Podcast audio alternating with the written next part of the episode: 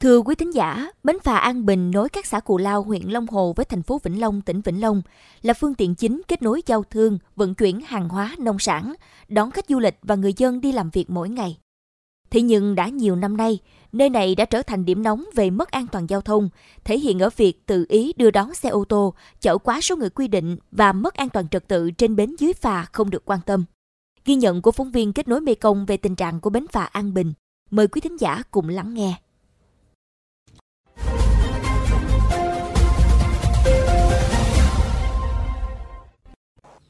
Dòng sông Cổ Chiên rộng 700 mét là dòng sông lớn, lòng sông sâu, nước chảy xiết.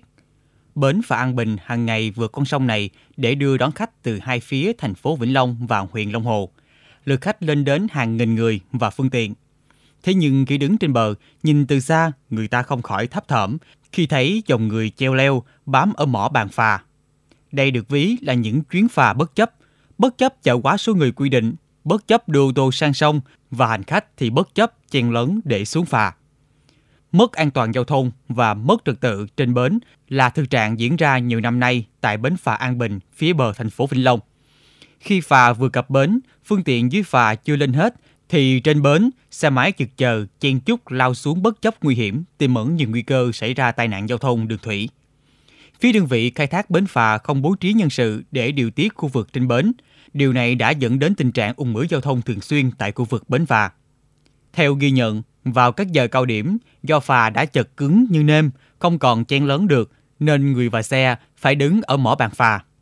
Dù vậy, phà vẫn rời bến vượt sông trong tình trạng người và xe treo leo vô cùng nguy hiểm. Mỏ bàn phà được vận hành bằng hệ thống dây cáp.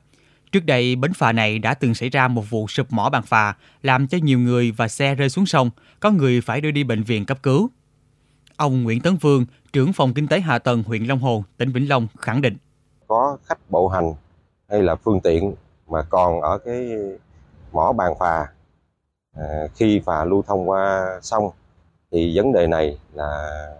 à, chưa đảm bảo an toàn giao thông à, vì khi lưu thông thủy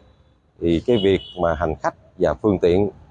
à, sau khi lên đò thì phải à, được là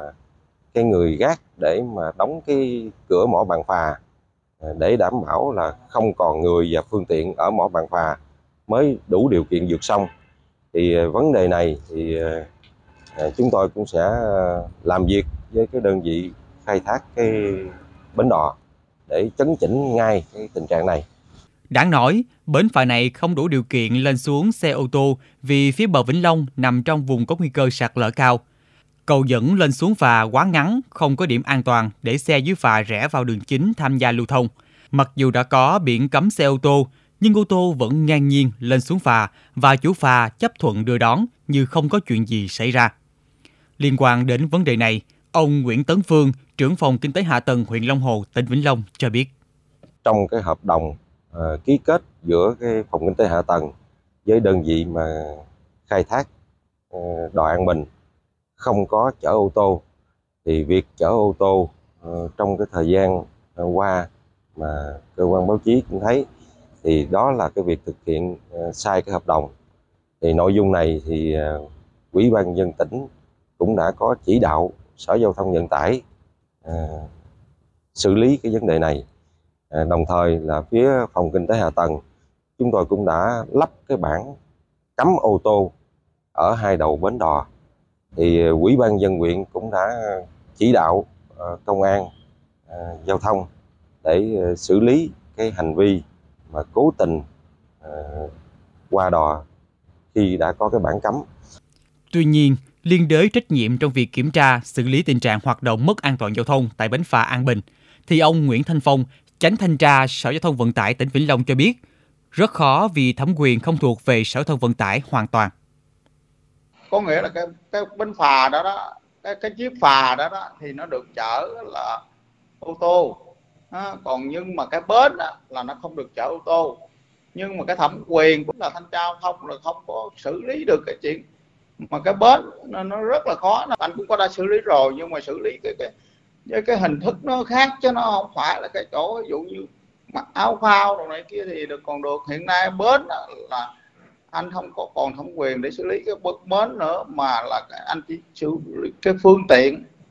theo quy định của luật giao thông đường thủy nội địa, hành khách khi tham gia giao thông tại bến khách ngang sông phải mặc áo phao hoặc cầm dụng cụ nổi cá nhân trong suốt hành trình.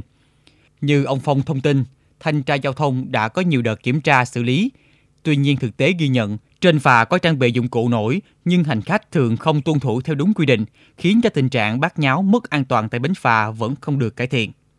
Hiện nay, Ủy ban nhân dân huyện Long Hồ đã kiến nghị Ủy ban nhân dân tỉnh Vĩnh Long xem xét bố trí nơi đón khách của phà An Bình điểm bờ thành phố Vĩnh Long ở vị trí mới để phương tiện được đưa đón khách an toàn.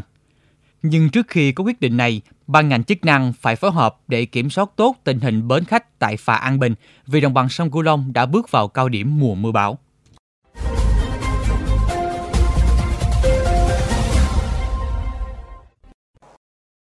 Đến đây, thời lượng dành cho chuyên mục kết nối Mekong xin phép được khép lại. Mekong FM xin mời quý vị và các bạn cùng lắng nghe kênh podcast chuyên biệt đầu tiên về đời sống của người dân vùng đất phương Nam chuyện Mekong trên nền tảng thiết bị di động bằng cách truy cập vào các ứng dụng Spotify, Apple Podcast trên hệ điều hành iOS, Google Podcast trên hệ điều hành Android, sau đó gõ từ khóa chuyện Mekong. Còn bây giờ, cảm ơn bà con và các bạn đã quan tâm lắng nghe. Xin chào và hẹn gặp lại vào kỳ sau.